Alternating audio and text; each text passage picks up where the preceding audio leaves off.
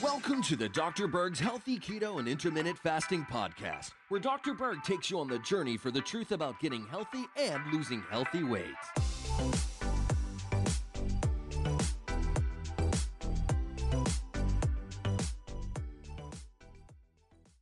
Let's talk about how to avoid carb withdrawal symptoms when you start keto. Sometimes people are scared to start a ketogenic diet or a low carb diet because they're afraid of the symptoms. It's going to be too painful. They, they might get irritable, grouchy, lightheaded, craving like crazy, tired, and hungry all the time. So, of course, who would want to start a ketogenic plan if you're going to go through this? But the truth is, there's a way to do it to avoid these symptoms. So, these are some real basic things that I really want you to understand. What we're trying to do is we're trying to switch you from running on sugar to running on fat fuel as your primary energy. And yes, it does take some time. It does take three days, but sometimes it can happen in a day. Sometimes it takes a week, but there's a couple ways to make it very, very comfortable.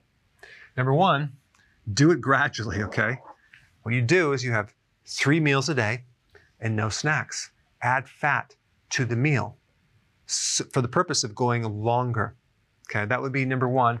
And I did put a video down below for those of you that are new so you know how to do that. But doing it gradually, you really won't have any withdrawal symptoms. The symptoms are not detoxification. Okay, it's not a detox of sugar. What it is, it's simply your blood sugars are coming down. That's all and you just haven't adapted. Your cells in your body, not including the brain, have to develop machinery to burn fat. Okay, and that takes some time. They're enzymes.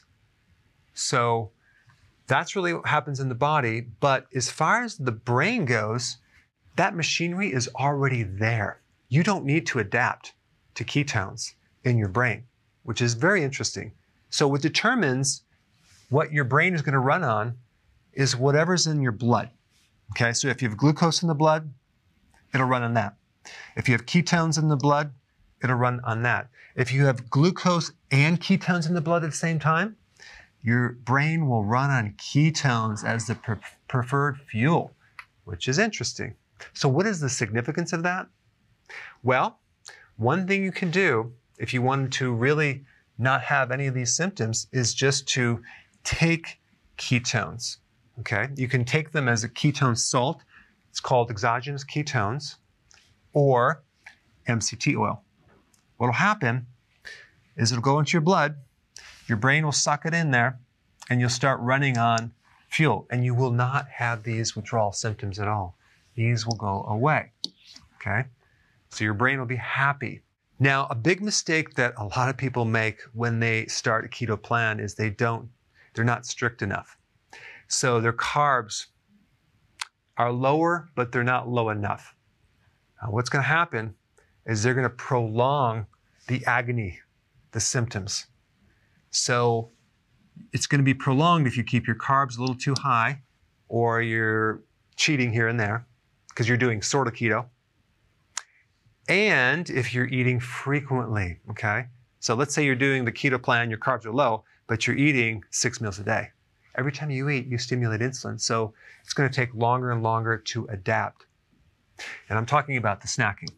Okay, even if it's a protein snack, it's going to slow you down. If you wanted to speed it up and really get through this fast, what you do is you bring your carbs down, okay, as low as you can get them and you decrease the frequency of eating, get a, getting rid of these snacks, and don't eat if you're not hungry, especially in the morning.